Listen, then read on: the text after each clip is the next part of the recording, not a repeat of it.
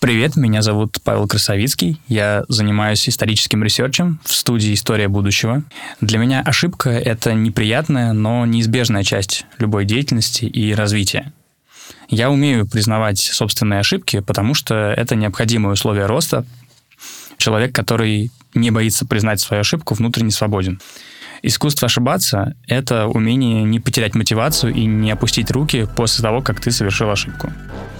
Более того, я верю, что не ошибается только тот, кто не предъявляет к себе никаких требований и не ставит перед собой никаких задач.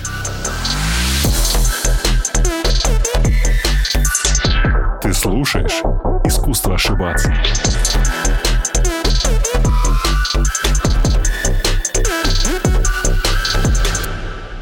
Паша, привет. Добро пожаловать в «Искусство ошибаться». Я рад, что ты пришел, нашел и уделил этому время, потому что, мне кажется, ты один из немногих, кто занимается историческим ресерчем для очень классных медиапроектов, которые популяризируют историю. Как ты оказался вообще в этом мире? Как ты оказался в компании Карена Шейняна, если я ничего не путаю, и Михаила Зыгоря? Да, все правильно. Как ты туда попал? В 2016 году Миша и Карен начинали свою студию, и первым проектом, с которого все пошло, был проект 1917. Facebook русской революции. Я думаю, да, да, да. многие знают.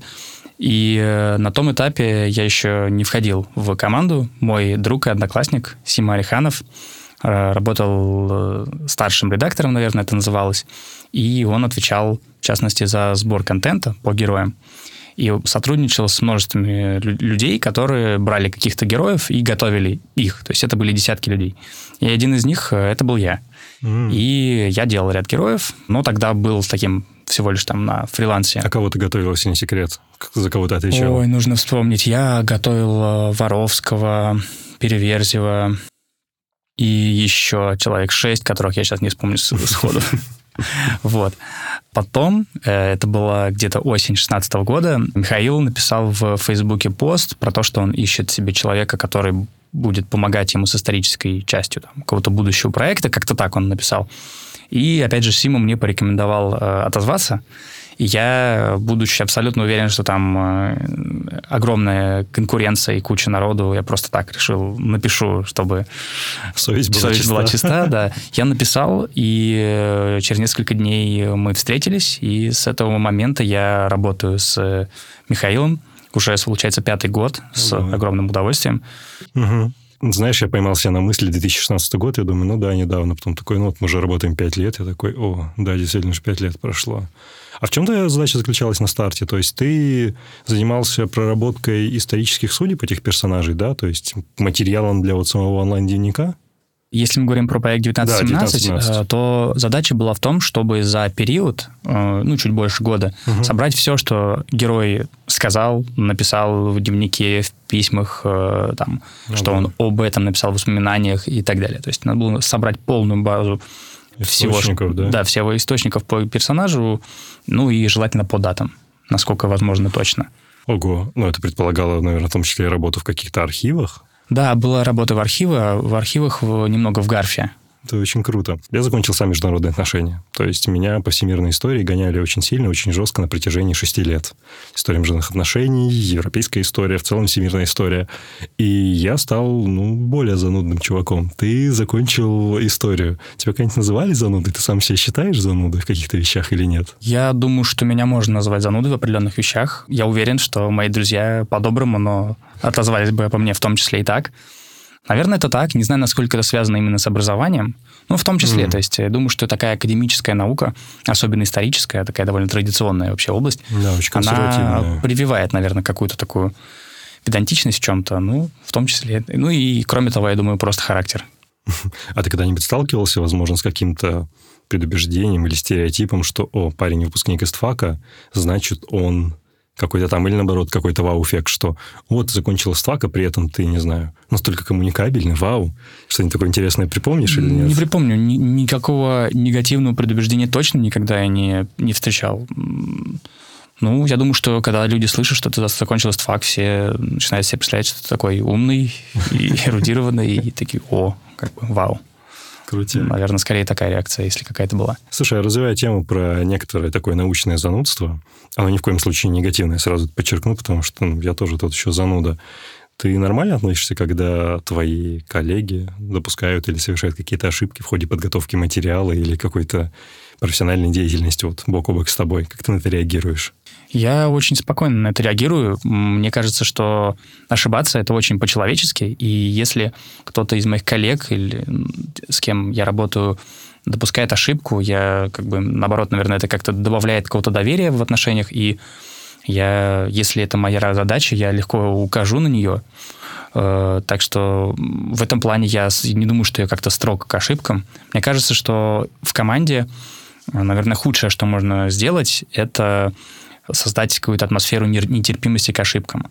Должна быть нетерпимость к халтуре, к равнодушию к делу, к каким-то таким вещам, угу, к необязательности. Да. Но если в коллективе царит атмосфера, что тебе, ты не можешь допустить ошибку, то никто не будет рисковать, и никто не Вы будет совершать смелых действий. Да. Поэтому как бы более чем легко отношусь к ошибкам других людей. Слушай, у тебя бывает такое, что ты автоматически можешь кого-то поправить в речи? Случа... Ну, я уверен, что это случается, но у тебя это насколько часто происходит? Или... У меня это бывает редко. Я, наверное, себя останавливаю. Вот.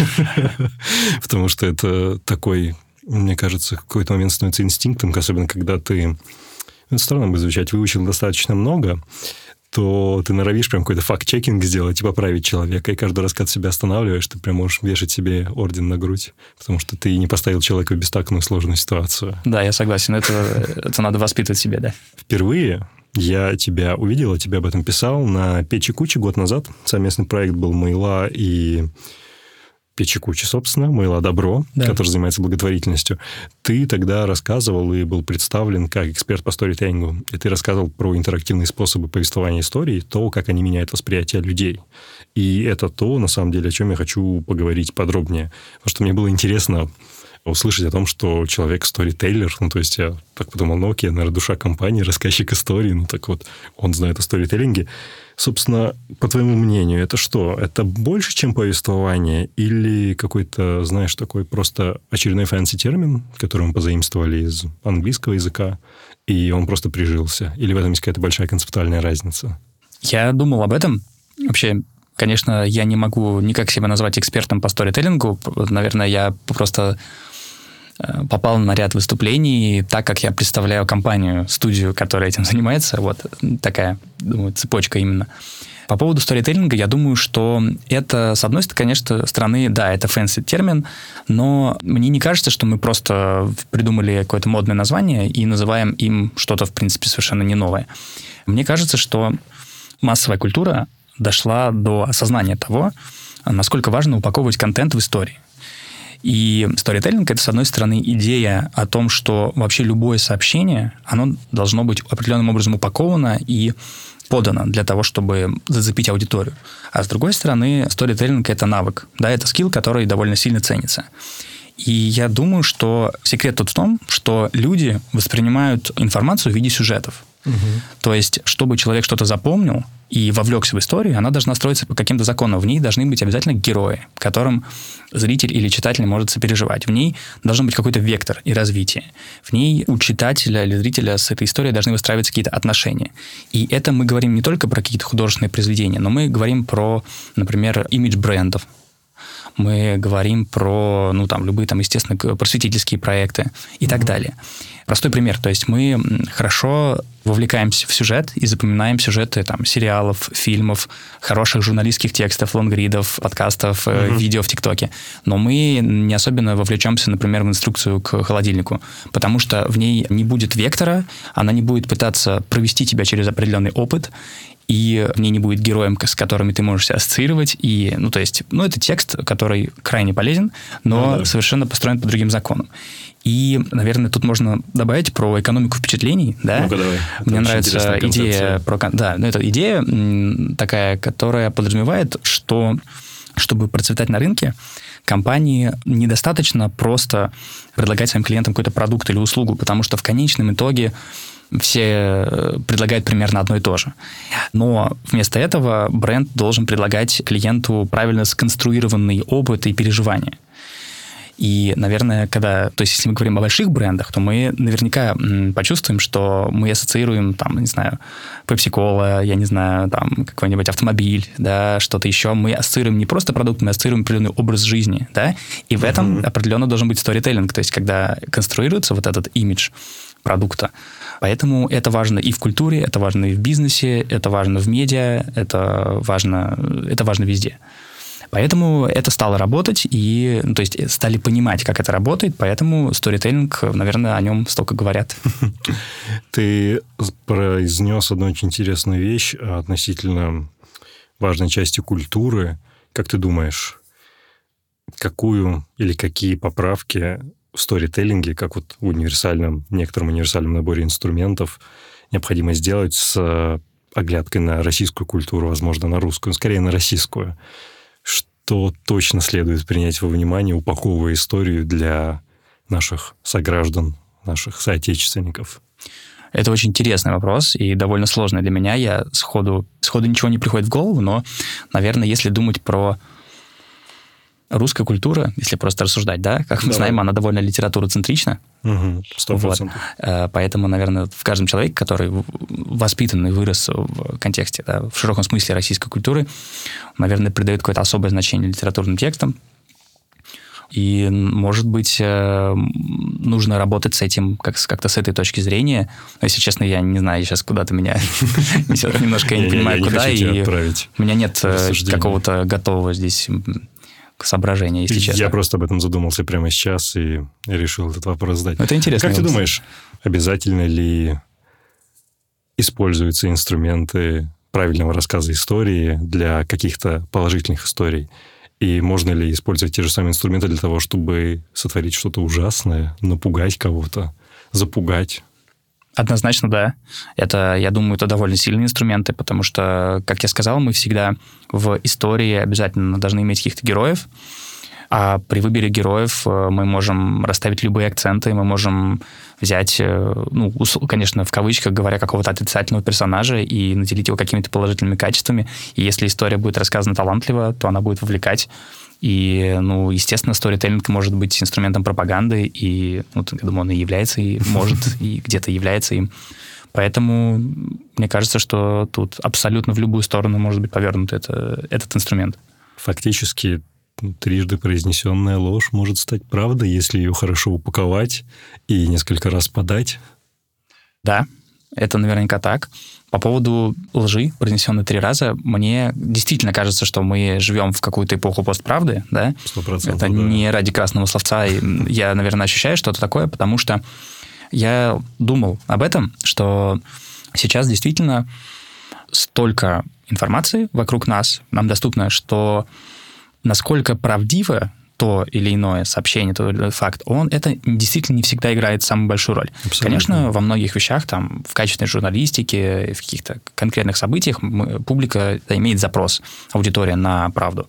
Но на самом деле какие-то истории, которые как-то уже прозвучали в медиапространстве, они определенным образом фиксируются, и дальше, допустим, даже если будет что-то опровергнуто, это уже остается так или иначе. Угу. То есть, я не знаю, наверное, можно какие-то привести примеры более интересные, но сейчас как, да, там, если мы возьмем из какого-то политического контекста, да, там, э, с отравлением Навального, да, сейчас я не пытаюсь куда-то увести это в разговор в какую-то другую сторону, но просто как бы не повернулось, да, там, какие бы факты мы не узнали, может быть, угу. самые неожиданные, уже в массовом сознании история такова, что отрав... Навального отравили, и с этим уже ничего не сделаешь. Да, да, да абсолютно. И можно взять действительно очень много разных примеров, когда важно то, что прозвучало первым, что прозвучало громко, и важно то, что легло на какой-то общий контекст.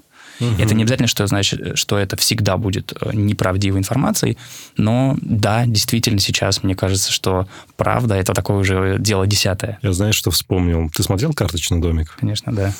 Помнишь в пятом сезоне, практически в самом конце, где персонаж Кевина Спейси собирается спойлер-алерт, собирается покинуть пост президента Соединенных Штатов, он встает и говорит «Добро пожаловать там по-английски, правда, было, попробую по-русски перевести, что а добро пожаловать в мир, в котором умерла логика, нет ни хорошего, ни плохого, есть только ситуация, где ты находишься внутри закрытого круга или за его пределами.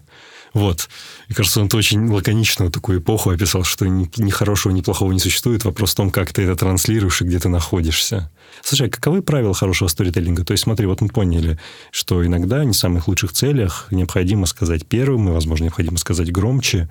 Но что еще играет очень большое значение при правильной упаковке рассказе истории? Мне кажется, что эти правила, они довольно универсальны, но сейчас, я думаю, очень важно, чтобы история была по возможности рассказана коротко, и очень важно, чтобы она цепляла зрителей с самого начала.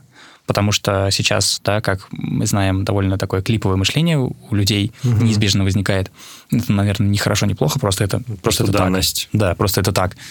И тут, наверное, умение завлечь зрителя или читателя сразу, это один из ключевых моментов. Ну, и в целом, да, больше определенного количества информации люди не совсем готовы потреблять в основном. То есть, с какой-то стороны, я совершаю неправильный да, шаг, делаете подкасты достаточно длинными, порядка часового хронометража. Ну, для подкаста час это... это, это, это для, для жанра интер, разговорного интервью час, мне кажется, это то, что люди готовы слушать. И смотреть, и слушать. Джо Рейган, или, да, вот этот знаменитый подкастер, да, это да, же да. часа по три, по четыре разговаривают. Сегодня У него иногда действительно бывает и по четыре часа. Вот, и слушают. Слушают, причем Поэтому... очень сильно. Смотри, 917 была крутая история, но она меня зацепила не так сильно, как зацепил э, «Карта истории», проект, который вы делали затем. Угу. Расскажи чуть больше про него, потому что ты про него знаешь, я про него знаю, но широкий слушатель не знает, а тем не менее это остается актуальным до сих пор. Что это за проект? «Карта истории» — это другой формат, который мы сделали и продолжаем использовать, основанный на некой игровой механике, нехитрой, в рамках которой мы берем героя и предлагаем читателю, да, зрителю, ну, читателю, наверное, в этом в данном случае, пройти некий путь, совершая выборы вместе с ним. То есть мы берем реальную историю, берем какие-то точки в ней, в которой наш герой совершал, стоял перед неким выбором, и сделал какой-то выбор, и мы предлагаем этот же выбор сделать зрителю. Таким образом, он проходит через череду этих выборов, приходит к какому-то результату, но какой-то там, э, да, для восстановления исторической подлинности, да, мы всегда потом в итоге скажем, как, как поступил, как поступил, да. да, реально человек. И Наверное, в какой-то степени этот проект э, был не таким громким, как другие, как тот же 1917 или как 1968. Наверное, э, ну, эта механика, она требует большего времени. На ходу это, наверное, было делать как-то не так удобно. Вот. Но, тем не менее, это довольно интересно. Мы сделали карту-историю. Это история советской эпохи. Каждое десятилетие было uh-huh. сезоном. И в каждом сезоне были разные герои, от знаменитых, вроде Высоцкого, там, в свою эпоху, там, Цоя, Гагарина и так Ахматовой, далее. Да, ну там много персонажей. Да, вплоть до какое-то количество малоизвестных людей. Угу. Вот. Кроме того, важная концепция, которая, наверное, в этом проекте особенно играет большую роль, это то, что мы пытаемся показать роль личности в истории, в том смысле, что историю делают не правители, не первые лица, по которым мы, как правило, историю мерим в голове, угу. да, там при да, каком-то правителе, значит, это то-то произошло. А история, на самом деле, это совершенно не то, а это какие-то обычные люди, ну или необычные, но, может быть, выдающиеся, но не обязательно правители, да, и даже в первую очередь не правители. Это люди, которые делают какие-то выборы, стоят перед какими-то дилеммами каждый день, и от вот этих вот маленьких э, узелков выборов э, зависит ткань истории, и, наверное, вот это такое концептуальная основа этого проекта. Это очень хорошая мысль. Значит, я правильно ее считал абсолютно, потому что у меня было предположение, что именно этим вы руководствовались. Но я очень рад, что озвучил. Какое десятилетие твое самое любимое из всего этого проекта? Ну, может, не десятилетие, а какой-нибудь конкретный персонаж. Так, так, так. Плохая память это для историка это, это проблема. Мне очень про понравилось про Цоя, потому что я как бы поздние советские годы, это ну, какая-то такая что-то уже почти близкое к да. моему, ну, к, к периоду моего детства, да, и вообще жизни. И, наверное, это что-то такое особенно созвучное. Я выделю, наверное, Виктора Цоя как героя. Мне странно это признавать, потому что я только спросил тебя, задумался сам, что мне, какой мне персонаж был наиболее интересен. Генрих Егода. И вот ну, я открыл, я знал эту фамилию, я знал, что человек был в системе, но я никогда бы, возможно, и не узнал, что он там занимал, например, звание никогда бы не узнал и уже забыл. А, звание самого главного человека по безопасности в Советском Союзе над, над э, комиссариатом внутренних дел, всех ну, этих да. спецслужб, и что он являлся идейным системы ГУЛАГ. То есть для меня это все было таким вообще открытием. Да, но это один из, да, из, из ключевых людей вот да. в, в истории. Возвращаясь к твоему профессиональному и академическому бэкграунду, а какие события в мировой истории производят на тебя большее впечатление? Вот, возможно, вызывает вызвали мурашки по коже, когда впервые про это прочитал, слышал или увидел? Нужно подумать. Наверное, я давно не занимался историей более древней, чем 20 век. Ну, хорошо. А, поэтому, наверное, отечка. мне всегда как-то было особенно... Меня цепляли все моменты в истории, когда какое-то появлялось новое, совершался технологический прорыв в сфере распространения информации и то, как это меняло мир. То есть мы начнем от э, печатного станка Гутенберга, угу. Да, ну, такое довольно культовое, естественное событие, но, да, то, насколько радикально снизилась стоимость книги в этот момент, сделало какие-то процессы необратимыми, да, то, что угу. значительно больший процент людей, по-прежнему небольшой, но значительно больший, получил доступ к чтению, и мы отсюда можем проследить напрямую там, реформацию, да, э, изменения да, в каком-то идейном мире, вообще, ну, как минимум Европы, да, и какие-то вообще построения той политической культуры, которая до сих пор в каком-то смысле существует. Потом появление телеграфа, потом появление радио. Например, появление радио да, в начале 20 века. Мне очень понравилась мысль, которую я где-то услышал или прочитал о том, о том, что, в принципе, без появления радио невозможны были бы такие диктатуры, как, например, фашистская Германия. То есть Конечно, это такой да. инструмент, который действительно сделал это возможным. И когда я вот, вот эта мысль, она действительно... То есть это действительно появился новый способ передачи информации, да. и он изменил мир вот таким образом. Потом, конечно же, появление интернета для проекта 1968. Я, в частности, изучал немножко вот ранний этап возникновения интернета в конце 60-х э, в рамках американских ученых и американских военных. И то, как это дальше развивалось технологически, и в 90-е годы стало уже, дошло до скажем так, массового потребителя, uh-huh. да, отчасти. Вот, это тоже, ну, то есть, как, как измени... интернет изменил мир, наверное, тут уж не нужно да, распространяться. И вот каждый этот этап, он меня, конечно, вот эти моменты, они меня очень интересуют про изобретение, технологии и то, как это каждый раз совершает революцию. Блин, да, это очень интересные вехи были в жизни человечества, особенно в протяжении 20 века. Я, кстати, до сих пор помню, как мой преподаватель по истории, он любил, ну, трудно назвать это каверзными вопросами, скорее около исторические байки. И одна из таких баек была, например, основная мотивация происхождения телеграфа, и тебе не надо было там объяснять какие-то сложные материи. Там, типа, мотивация очень простая. Биржам надо было торговать между океаном, провели телеграф, и поэтому, типа, деньги двигали мир. Или, например, то, что вот про радио, ты сказал про диктатуру фашистскую Германии, я подумал про Испанию, революция Франка. Над всей Испанией безоблачное небо. Благодаря этому вспыхнуло, собственно, восстание. Было бы это возможно без радио? Ну, вряд ли. Хотя не факт, что это сообщение вообще было произнесено. На самом деле, главный акцент нашего, нашей с тобой записи, нашего с тобой интервью, и это то, что, о чем я хочу очень детально порассуждать, вращается вокруг утверждения о том, что русские – это Иван родства непомнящие и о том, что у нашего народа очень короткая историческая память. Мне очень хочется обсудить ту, вот весь этот месседж с человеком, который разбирается и любит историю так же, как я. И поэтому я вот начну издалека, исходя из названия. Как ты думаешь, учится ли наша страна или, может быть, государство как институт в широком смысле на тех ошибках, которые совершают? Потому что, знаешь, есть расхожее мнение, что история повторяется, существуют определенные циклы, по твоему мнению – мы как, вникаем в то, что с нами происходило, используем этот опыт позже? Мне кажется, что у России очень рваная история по очень разным причинам. Но если мы чуть-чуть да, на нее посмотрим, то ну, даже если там заглянем в древность, да, Древняя Русь, татаро-монгольская ига, да, такое довольно сложное явление, которое случилось у нас, да. оно фактически ну, как топором перерубила нашу историю, и, то есть, Русь в первые там столетия после татаро-монгольского ига это, ну, большой шаг назад. То есть э, развитие там, технологическое, там, ремесленное и так далее в Древней Руси было гораздо выше, чем то, что было после. Какие-то вещи были забыты. И, естественно, это не касается не только умений, но и, наверное, какого-то какого самосознания, каких-то идейных вещей. Потом, э, ну, это, наверное, менее, менее там, драматичный перелом, но в начале 17 века тоже Россия чуть не э, смутное время. не да. прекратила существование в том виде, в котором она была, и не была как-то тоже переделена или могла тоже совсем хуже пойти, да, каким-то непредсказуемым направлением. Потом, конечно, более очевидные вещи. Революция 17 года, тоже не вдаваясь, наверное, сейчас в сложные там вопросы о причинах, э, понятно, что некая цепочка, которая шла, она была довольно жестко обрублена, и мы как будто бы начали сначала, хотя на самом деле мы начали на осколках того же самого, Потом э, Советский Союз, да, тоже такой довольно трагический эксперимент, ну, с моей точки зрения.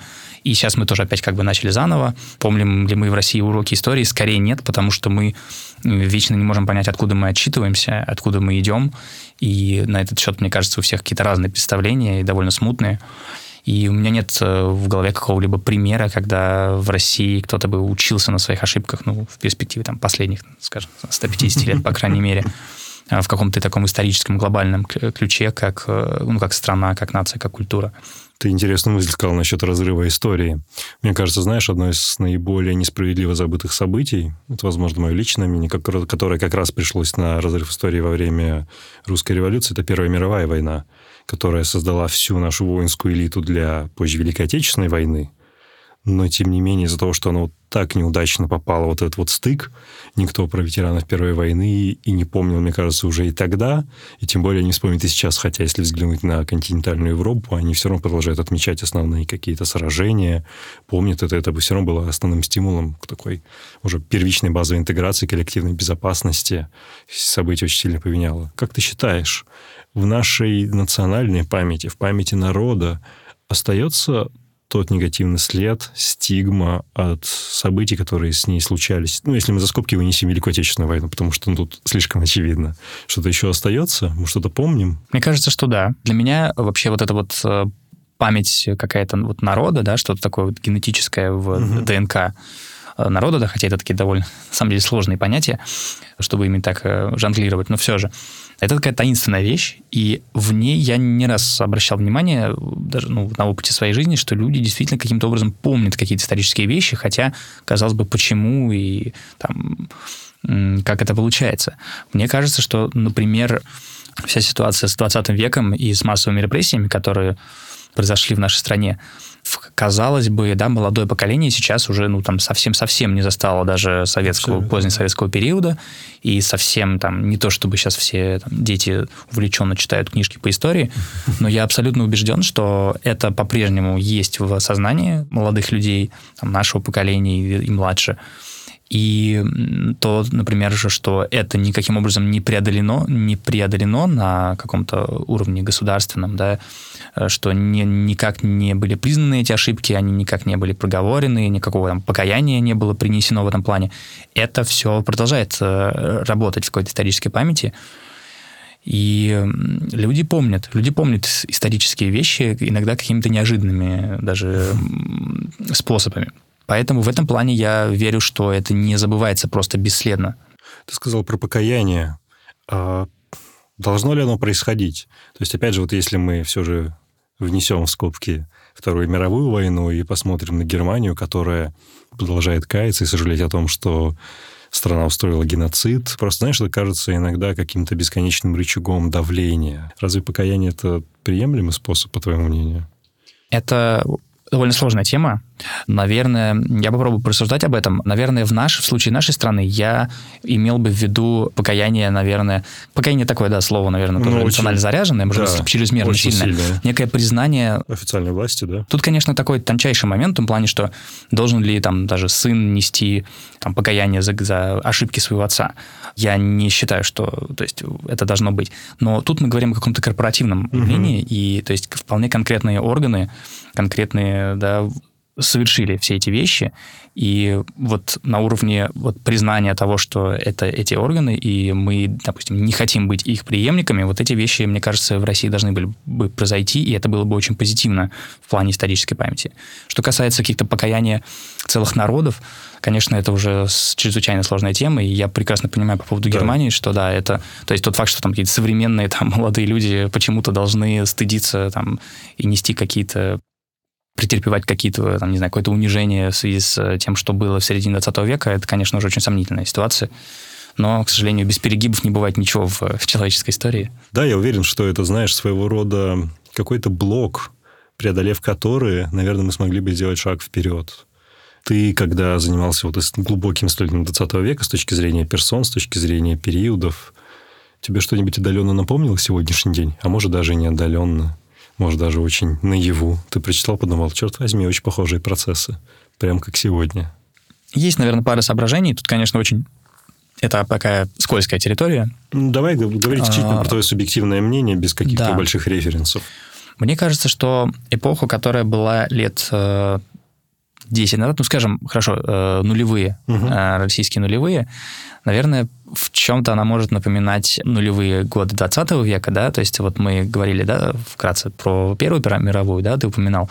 Вот 1913 год — это очень интересный феномен, это такой год наивысшего развития Российской империи, угу. то есть когда еще не началось вот все, что началось потом, то есть это пик экономического развития, это как бы вот это вот, наверное, лучше.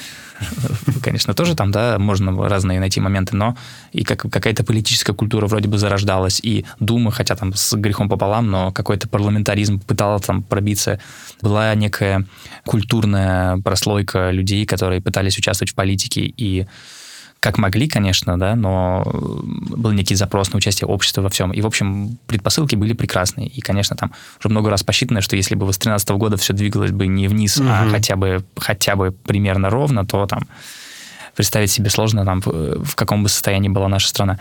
Вот. Наверное, вот э, какие-то вот эти нефтяные нулевые до того, как был кризис 2008 года, э, до этого, наверное, вот Россия, может быть, накануне Первой мировой войны, мне кажется.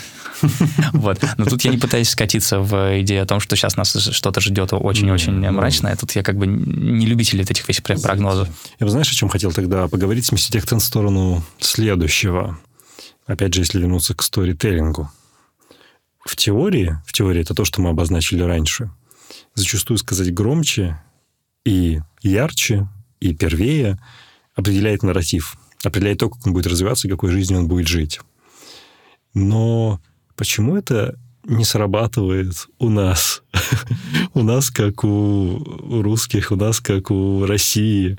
Почему, если мы что-то первое скажем, то оно, нарратив не приобретает самостоятельную жизнь? Ты знаешь, как бумажный самолетик. Почему, запустив его с нашей стороны, он так далеко не улетает, как он улетает, когда запускается с обратной стороны? Это косвенно про медиа, я понимаю. Но если говорить с точки зрения каких-то инструментов и вот концептуальных вещей, ну, мы говорим, да, про некую, не знаю, конкуренцию идей, да, условную между Россией, да, и какими-то там Западом тоже, коллективно, условно. Тоже попробую здесь порассуждать, конечно. Просто мне кажется, что некая... В какой-то степени это, не знаю, неравные силы, потому что все-таки очень больш... многие вещи в жизни, в мире определяются экономикой, и западный мир в плане экономики, он значительно мощнее России, да, и тут, наверное, нет как бы причин это, как бы это не признать. Вот. И ну, какая-то определенная неприязнь к России тоже существует. И это, это неприятно. Это, это неприязнь это, это тяжело грустно. преодолеть при помощи даже каких-то очень сильных сообщений. Да, вот. Но, наверное, нужно, нужно работать над своей репутацией. То есть мне всегда кажется, вот мы, да, вот э, на подкасте про ошибки. Да, да, и да. мне всегда, меня всегда удивляло, как людям, да, ну, в каких-то спорах э, касательно патриотизма, как всегда сложно людям признавать какие-то ошибки, минусы и проблемы своей страны. Вот, я все, что касается России, воспринимаю довольно лично, и я, ну так, если мы уже уходим в эту тему, я бы назвал себя патриотом, хотя тут нужно много о чем оговориться. Вот, но мне никогда не было сложно признать какие-то слабости и ошибки России, и мне никогда не казалось, что это какое-то предательство или как-то это неэтично по отношению к своей стране. И мне кажется, что нужно признать, что, к сожалению, да, в нашей истории там, 20 век был очень-очень турбулентный, и с Россией, с Советским Союзом было сложно. И плюс, конечно, появление двух э, супердержав, да, тоже, чего никогда не было раньше в, в истории. И вот эта конкуренция тоже, ну, некую неприязнь создает. Потом с Россией, ну, действительно, так не так-то просто, да, вести диалог, и все время все меняется, и Поэтому в определенной степени мы можем понять, откуда идет э, какой-то негатив и недоверие по отношению к России. Ты поднял сразу столько интереснейших нарративов насчет вот этого супрематизма национального, который не дает признавать ошибки от слова совсем, когда просто нет месту никаким негативным событиям. Все негативные или неудачные события, которые происходили, это мне кажется, сейчас уже даже не, мож, не может быть допущенная мысль, что если что-то случилось, оно могло случиться просто само по себе. Ну, то есть, не черный лебедь, но такой как бы детеныш черного лебедя, который просто произошел. И за этим никто не стоял. Ни пятая, ни шестая, ни седьмая, ни восьмая колонны. Этого никто не хотел. Оно просто случилось. И с обеих сторон стола люди сидят и недоумевают, как же это произошло, и сразу начинают искать крайних. Кстати, это обратная сторона. То есть мы не признаем ошибок, но при этом хотим найти того, кто это допустил. Это очень страшная тенденция. Я хочу поговорить чуть больше о периоде, когда вы работали над книжкой «Империя должна умереть». Давай начнем вот с того, почему ее следует прочитать, на твой взгляд. Ну, во-первых, это очень интересная книжка, и когда я читал ее в каких-то ранних версиях, да, черновых, я был просто очень увлечен чтением.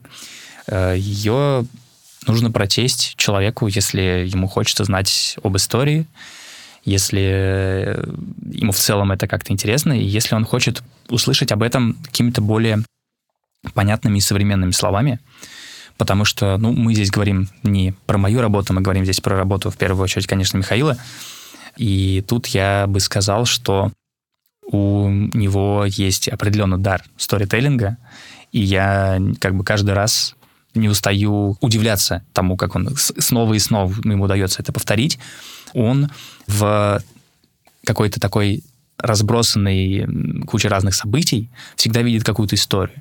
И мы иногда э, вот работаем с одним и тем же материалом, да, в каких-то сюжетах э, он ориентируется там гораздо лучше сам, но в каких-то он просит меня собрать материалы, я mm-hmm. в каких-то темах ориентируюсь, но когда он берет абсолютно те же события, и дальше я вижу, как это превращается в историю и в текст, я каждый раз удивляюсь, что я это совершенно не видел таким образом. И когда мы вот работаем с источниками, работаем с какими-то событиями, там, что человек сделал, что произошло, какие были факты, они абсолютно не собираются у меня в голове в такую же цепочку историю, как у него.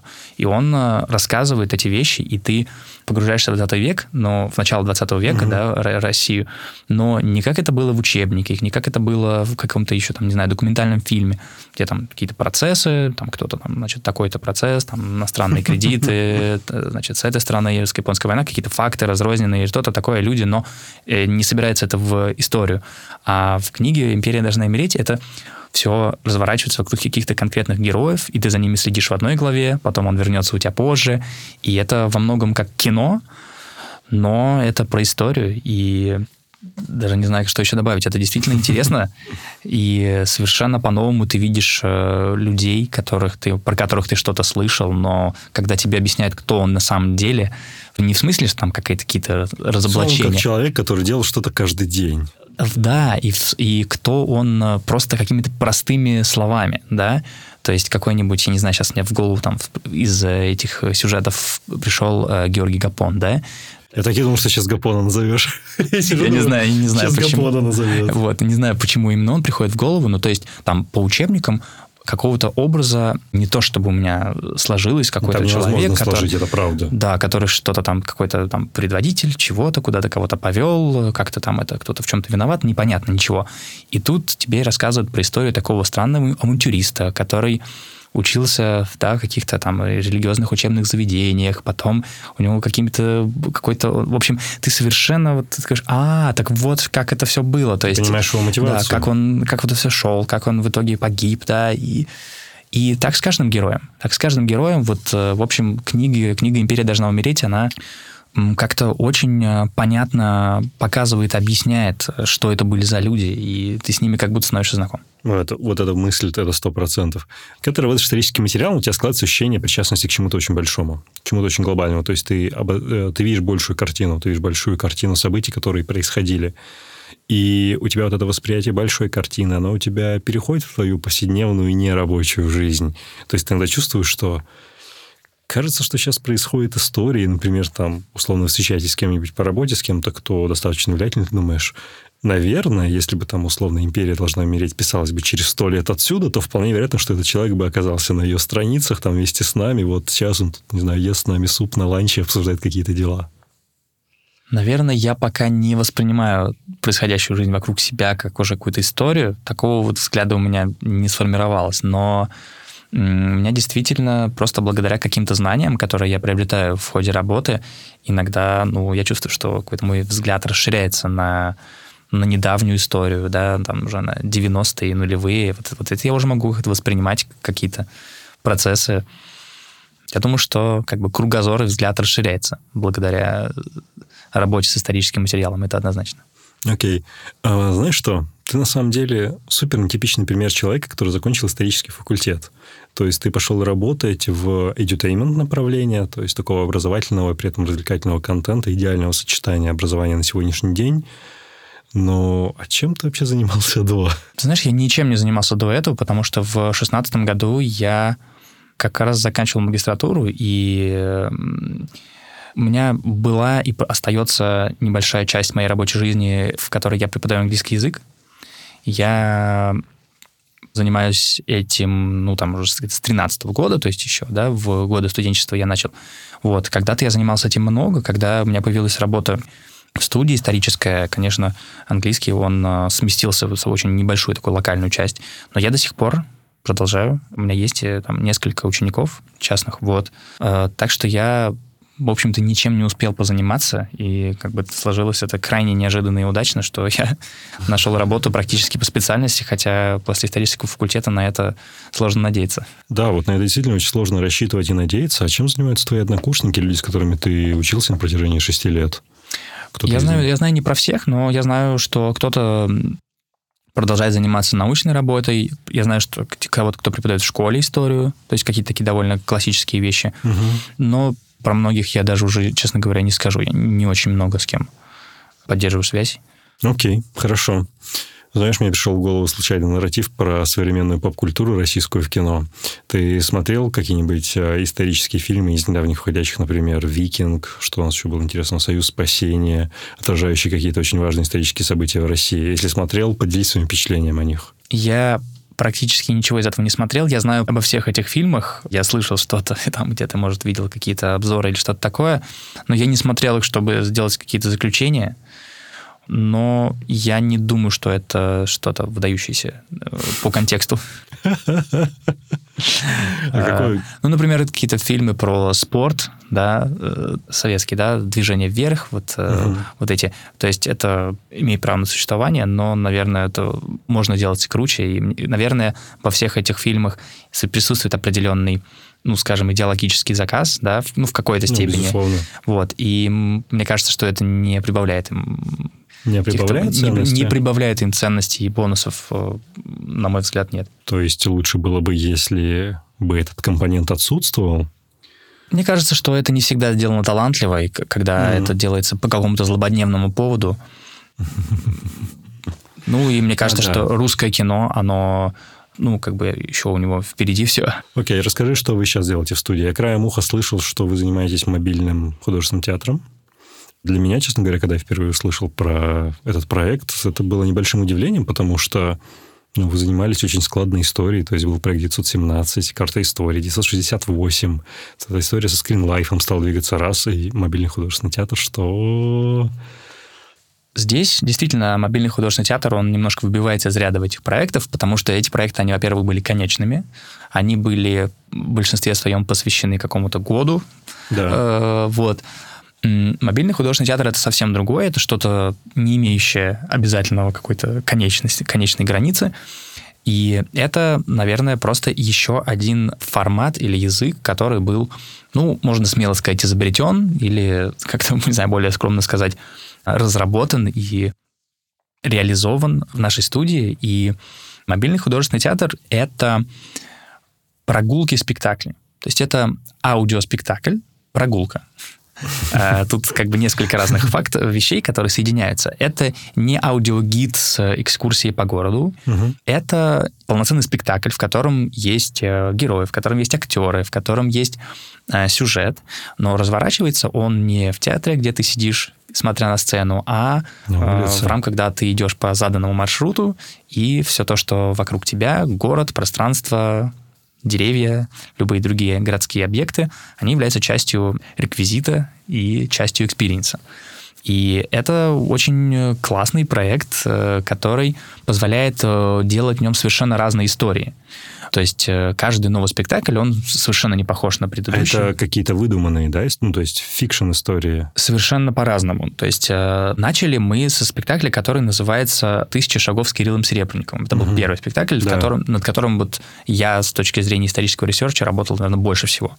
Это совершенно невыдуманная история. Это прогулка по району Хамовников, по, если быть более точным, э, Пречистенка, Остоженка и переулки между ними – Э, с рассказом о разных э, людях и сюжетах, которые разворачивались в, этом, в этих на этих улицах э, самые разные эпохи, но объединяет их, наверное, тема взаимоотношений художника в широком смысле и власти. И вся прелесть в том, что эту историю рассказывает Кирилл Серебренников, который как раз, э, будучи на домашнем аресте, мог всего лишь два часа в день гулять ровно в этом месте. Mm-hmm. И то есть ты как будто гуляешь вместе с ним, и он действительно гулял по этим местам, и действительно не имея возможности ходить куда-либо дальше, он как-то изучал, наверное, этот район. И то есть это такой вот опыт. Из этого родился это такой, как раз спектакль. Да, то есть этот э, однозначно не fiction. Но дальше, то есть я сейчас просто уже сам листаю э, список наших спектаклей, потому что их действительно стало много. У нас есть э, пара детских спектаклей. Ух ты. Э, у нас есть спектакли, которые по художественным произведениям. Например, есть «Мастер и Маргарита», который скоро должен обратно появиться в перечне спектаклей. Да, это некая, ну, это «Мастер и Маргарита», но некая переосмысленная в каком-то смысле на современный лад, но это по художественному произведению. Есть, есть такие. Угу. Есть э, спектакли, о которых я даже знаю меньше, потому что я просто не принимал участие в их создании, потому что их действительно делается много, постоянно в работе несколько, и еще там, наверное, десяток идей вперед. Так что мобильный художественный театр — это, наверное, самый такой крупный проект и долгосрочный. Я, пожалуй, тебя здесь подловлю. Ты сказал, что ты работал на как раз первом спектакле очень много. Что-то мне подсказывает, что ты очень сильно вовлечен в одну из готовящихся книг Михаила. Это правда, нет? Да. Да, это а ты... не является секретом. Это не является секретом. А ты можешь немножко распойлить, может быть? Я, наверное, скажу то, что Чуть-чуть. я могу сказать, э, да. что уже совсем в, скоро, в ближайшие месяцы, у Михаила выйдет книжка, посвященная 90-м годам в России. Э, я не могу сказать, что там было совсем уж огромным мое участие, но я э, что-то в каком отчасти помогал. Вот, это а концептуально будет... это тяготеет больше к историческому повествованию, как, например, «Империя должна умереть», или к политической журналистике, как «Вся кремлевская рать»? Наверное, это ближе к всей, всей кремлевской рати, потому что это ну, события как бы не настолько, дал, не настолько далекие, что еще живы многие герои. Угу. И, а, во-вторых, это действительно ближе к кремлевской рати, потому что книга во многом основана на интервью, которое взял э, mm, Михаил. Понятно. Вот, то есть в случае с империей, так как взять Главное, интервью у героев не, не представляло возможности, то тут Очевидно. как раз, наверное, моя роль была в том, что я был неким корреспондентов прошлого, которую Михаил отправлял за сбором информации, ну, тут уже по источникам, архивам, воспоминаниям, письмам и так далее. А здесь, э, конечно, большая была работа с прессой, но, наверное, такая самые ценные кусочки это то, что в личных интервью, в разговорах взял. Вот, такая ожидается книжка, и мне кажется, что она заслуживает всяческого внимания. Должна а быть очень интересной. рабочее название или что-нибудь такое? Или есть разные говорить? названия, но, наверное, я вот тут я не уверен, что я могу Хорошо. рассказывать. Хотя можно, знаешь, побыть таким вредным журналистом, как Ксения Собчак. Ну что ты, скажи, да, эксклюзив. Нет, мы будем я уважать просто, индей. Да, я думаю, что... Это неэтично. Да, это, это не очень этично. Ничего не случится, что книги. читатели... Да. Слушай, учитывая, что ты много работаешь с данными, и с информацией, с историями. Вопрос насчет твоей самой большой ошибки, он вообще приобретает новые краски. Назови, пожалуйста, какой-нибудь свой самый большой провал, самую большую ошибку за год. Мне кажется, у тебя столько всего могло произойти, что наверняка что-то интересное. Наверное, чего-то такого, чего, может быть, ты ожидаешь, я не смогу рассказать. Я ничего, в том плане, в том плане что какой-то ошибки в работе с историческим материалом, чтобы она была, например, очень крупной и как-то запомнилась, я такого не припомню. У меня есть одна небольшая история, мне кажется, она скорее забавная. Давай. А, что я какое-то время назад, ну, как раз, может, это был примерно год назад, меня позвали быть модератором дискуссии в Третьяковской галерее про известного русского художника. и я должен был быть... Ну, то есть вроде как это планировалась дискуссия на трех угу. человек. Я участник и модератор ее, и должен... Другие гости — это Юрий Сапрыкин, угу. и я, честно говоря, забыл еще преподаватель философии из МГУ. Что вот. прощения, Юрий Сапрыкин, который страдающий в Средневековье, или другой Нет, Юрий старший, Сапрыкин? Старший, старший. Юрий Сапрыкин, угу. который полка. Да-да-да, полка. Да-да. Вот. И я добросовестно стал готовиться. Я сидел в библиотеке, прочитал, почитал биографии художника. В общем, я выписал какие-то темы. В общем, я заморочился uh-huh. подготовкой, и я представлял себе, что вот сейчас будет дискуссия, и я буду там какие-то задавать эти темы, вопросы. Ну да. Вот, это было крайне смешно, потому что, ну, это было супер наивно с моей стороны, потому что это были действительно два очень умных человека, такие, я бы сказал, публичные интеллектуалы, которые и они просто... Я, в общем-то, открыл рот в начале и в конце, когда нужно было как-то сказать, там, представить их и сказать спасибо всем, потому что я, честно говоря, просто даже не... Я на том уровне даже не, не, не мыслю вообще по жизни, потому что это были действительно умные люди, которые рассуждали о каких-то действительно сложных вещах, и я не мог там вставить слово, и это было, конечно, довольно наивно и забавно и глупо. Наверное, это не было каким-то большим провалом для кого-то и разочарованием, кроме как для меня. Вот, они хорошо поговорили, но совершенно без меня.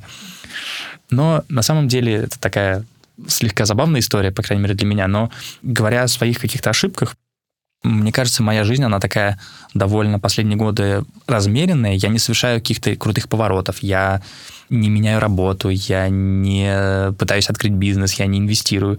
И поэтому у меня нет каких-то таких резких движений, которые бы могли привести к каким-то крупным ошибкам. Поэтому, наверное, мои ошибки или какие-то провалы, они скорее в том, чего я не сделал. Mm. Мне кажется, что, ну, я последнее время, может быть, там мало занимаюсь спортом, мало медитирую. Я наверняка пообщался не со всеми людьми, с которыми мог бы пообщаться. И вот это, я думаю, что я считаю своей ошибкой. Ну, вот, это вот, очень, вот в таком ключе. Это очень созидательное восприятие тех ошибок, которые побуждают к действию. Всегда приятно видеть в гости, когда он подходит к этому именно созидательным образом. Знаешь, есть один, наверное, из самых нелюбимых вопросов у каждого из подкастеров, автора подкастов, ведущего – какие подкасты он слушает, я тебе честно скажу, мы все это ненавидим. Потому что, как правило, мы не слушаем никого. Просто потому что мы устаем. Ты работаешь над собственным контентом, ты помогаешь кому-то еще, и у тебя ну, как-то нет сил. Ты знаешь, что происходит, кто что делает, но ты не слушаешь. Но, к счастью, ты не подкастер, поэтому я спрошу тебя, что слушаешь ты? Ты уже упоминал Джо Рогана и Полку. Мне кажется, этих двух ты точно слушаешь. Расскажи по кого-нибудь еще. Да, я с удовольствием расскажу про подкасты, потому что я очень люблю подкасты. И, наверное, несколько лет назад, пару лет я как-то открыл для себя этот жанр. И я с удовольствием поделюсь с тобой и со, со слушателями то, тем, что я слушаю. Из каких-то, ну, наверное, не то чтобы малоизвестных для русской аудитории вещей. Я назову, конечно, я фанат э, подкаста Blitz and Chips. О-о-о. Это лишь совпадение, что Гриша был одним из предыдущих героев. Вот. Из новостных я слушаю, что это было BBC, угу. э, что случилось Медуза. Я слушаю в предыдущих сериях. Это подкаст про сериалы, которые... Кинопоиск делает. Кажется. Да, его делает Кинопоиск, его делает Иван Филиппов, который также является моим дядей. Вот. О, а, и Лиза Сурганова, которая главный редактор Кинопоиска. И я действительно люблю этот подкаст, Шаут он классный. Кинопоиску, потому что я открыл для себя его месяц назад. Я закончил смотреть сериал «Родина», «Homeland». И у них как раз вышел подкаст, потому что сериал закончился тоже относительно недавно. Я лежал, честно говоря, было 2 часа ночи. Надо спать с утра на работу. Я такой, о, подкастик про Homeland, ну-ка послушаю. И они начали обсуждать характеры персонажей. Я вместе с ними провалился на 50 минут. Не уснул вообще ни разу. Они очень крутые, это действительно так, тут э, только могу порекомендовать. Но из чего-то, что может быть, менее известно для русской, русскоязычной да, аудитории подкастов, я бы рассказал про два англоязычных подкаста. Давай. Они связаны с историей, поэтому, наверное, это будет в тему, О, да. э, которую я действительно люблю и рекомендую. Один из них называется Secret History of the Future. Его ведут два человека. Один из них журналист из Economist, другой из Slate. Ух ты. И это подкаст, который действительно рекомендую всем попробовать послушать. Он, концепция состоит в том, что они обсуждают в каждом выпуске какое-то изобретение или технологический прорыв из прошлого, который интересно мэтчится с каким-то изобретением нашей эпохи. Ух Например, ты. выпуск про машины. Они берут ситуацию, когда появлялись только машины в конце 19-го, начале 20 века на улицах городов, и ситуацию сейчас, когда начинают появляться электромобили. То есть, например, в 1899 году первый человек погиб под колесами автомобиля. В 2018 году первый человек погиб под колесами электромобиля. И эти ситуации, они действительно мэчатся. То есть это ситуация, когда новое технологическое явление задает новые этические вопросы. Первом ДТП в 1899 году э, в итоге водители оправдали, потому что не было законодательной базы, никто не понимал, как это трактовать, э, как э, считать здесь, кто виноват, нет, не было правил движения, не, ничего не было. Ну, да. Поэтому вот. И понятно, что, в принципе, с этой точки отсчитывается да, возникновение ПДД и того, что сейчас является неотъемлемой частью нашей жизни. То же самое сейчас, да, мы все задаемся какими-то этическими вопросами, кто виноват, если машина сбила человека автопилот. Да? То есть это тоже, да, технологии выводят на нас на новые этические вопросы. И это лишь один пример, и каждый выпуск — это вот разбор каких-то таких интересных исторических и современных тем касательно каких-то изобретений, технологических прорывов, там очень интересные вещи, например, ранние годы изобретения радио, мы с тобой сегодня упоминали эту тему, и ранние годы интернета тоже сравниваются, сопоставляются, как это менялся мир, и это очень хорошо мэчится. И так далее. Например, там первая история, это первые хакеры в истории. Я сейчас не буду пересказывать, не готов в детали, но это супер интересно, как по каким-то сигнальным башням, которые были созданы, кажется, для передачи информации о погоде, люди придумали, как вставить в этот шифр информацию о биржевых каких-то сводках, и таким образом они получали, это, это было где-то во Франции, между городами получали информацию на бирже там на два дня раньше, чем все остальные, и пару лет э, таким образом они всех надували. Инсайдерская торговля, да, да такая да. была? Ого. Потом они это потом вычислили, что просто они подкупали тех, кто передавал сигнал, они просто просили их вставить какой-то ничего не значащий символ в шифровку, за деньги, и все. И таким образом они... Э, все, обманули. ты, ты мне продал этот подкаст, я сижу как ребенок просто. Это, это очень круто. Это первый подкаст, Secret Хорошо. History of the Future. Угу. Он супер крутой. И второй подкаст называется Trailblazers. Trailblazers. А его ведет, его ведет Уолтер Айзексон. Это известный автор э, биографии Стива Джобса, Леонардо да Винчи. Да, да, вот. да. У него, на самом деле, это в чем-то близко, это тоже про технологии. У него концепция про, он рассказывает про разные disruptions. То есть disruption — это в его видении это некое изобретение, которое сломало правила игры. И он рассматривает в такие э, вот э, disruptions в разных, самых разных сферах. Например, как появился фонограф, да, то есть это тоже первое устройство, которое вообще позволило зафиксировать звук. И там, как вот сейчас меняется мир же стримингом, Spotify и так далее, да, что тоже, когда появился первый фотограф, фонограф, какие-то музыканты говорили, что это убьет музыку. Да? Ну, то есть на ну полном серьезе. Они считали, что... Потому что до этого музыка существовала в виде там в живом формате или то, что ты мог по нотам сыграть у себя на фортепиано. И там такие же вещи про новости, про фотографию, как она там появлялась, как она изменила. В общем, так как этот человек действительно, он автор, ну, супер бестселлеров, он действительно умеет рассказывать истории, то в аудиоформате это как бы не менее интересно. И, в общем, это, эти два подкаста я очень рекомендую всем. Ничего себе. Ты просто сейчас обошел и убрал большую часть подкастеров, которые, в принципе, жанром интересуются. Это очень хороший выбор. Невероятно интересные подкасты. Я могу сказать, что я немножко солгал. Я слушаю, конечно, подкасты. Мой, наверное, который я могу порекомендовать тебе, он немножко такой задротский, откровенно говоря. Это Harvard Business Review. Делает подкаст, называется HBR Diacast, где главный редактор HBR Сара, забыл фамилию, почему она везде по имени называется Сара, к ней приходят в гости самые прорывные мыслители в области менеджмента, лидерства, коммуникации, и это по-настоящему интересно. То есть там могут быть академические исследователи, типа Адама Гранта, который там исследует поведенческую психологию в организациях, до, условно, Джорджа Буша-младшего, президента, и который начинает рассказывать про лидерство на своем уровне. Что значит лидерство на уровне президентов? И самое главное, что эти подкасты никогда не превышают получасового формата, то есть идеальное время, пока ты едешь на работу или куда-то добираешься, чтобы послушать. И это прям такой утренний шот каких-то очень интересных знаний, которые заставляют тебя думать. Там нет таких подкастов, которые ты послушал, что-то прям понял, как сделать. Все подкасты, они заставляют тебя думать и дают тебе просто направление, в которое тебе следует идти. Безумно его обожаю. Я с него начал слушать подкасты и до сих пор продолжаю. Вот, да, Бритсон Чипс тоже классный, периодически слушаю. Но, наверное, больше удовольствия доставляет общение с своим Гришей. Да. Спасибо, я записал этот подкаст. Тебя не слышал про него. Да, ну он один из таких мастодонтов. Он и в российском сегменте, в Apple, например, он достаточно высоком уровне находится в плане чарта, потому что здесь в России его тоже очень много людей слушают, на удивление. Остается ждать, пока российская версия Гарвардского бизнес-журнала обозрение запустит здесь подкаст на русском языке. Это будет тоже очень большим шагом. Слушай, ну, мне кажется, получился очень насыщенный, очень интересный разговор. Где-то мы уходили в какие-то метафилософские материи.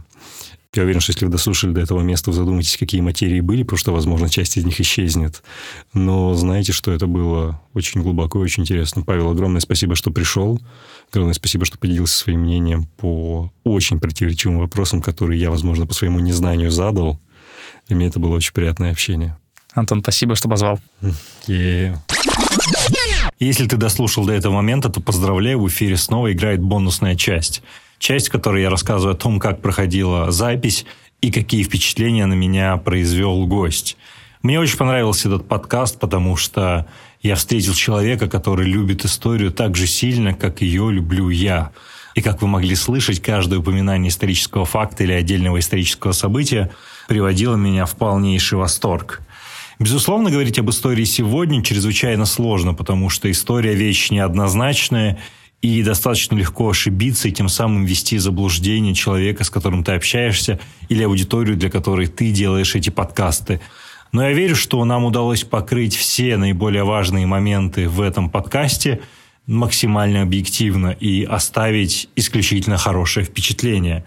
Я не могу не отметить самый приятный факт, который был за время записи этого подкаста – и он заключается в том, что Павел знаком с этим жанром, и он сам слушает подкасты и активно рекомендует их людям вокруг. Крайне редко встретишь человека, который осведомлен об этом жанре настолько, что еще он и имеет различные рекомендации, он разбирается не только в русских, но и в англоязычных подкастах – ну, это просто вау, и вы сами слышали, как я на это отреагировал. В целом, Павел произвел отличное впечатление. Мне давно хотелось пообщаться с тем, кто стоит за кадром таких интересных проектов, как 917 или «Карта истории». Очевидно, что я хочу порекомендовать всем ознакомиться с ними. Я уверен, что вы слышали про 917, но вы вряд ли играли в карту истории. Поэтому если сейчас на дворе раннее утро или поздний вечер, то я рекомендую прогуглить этот проект – и сыграть, и лучше узнать о персонажах, которые творили эту историю в 20 веке. Ну и вы сами прекрасно знаете, что необходимо сделать сейчас.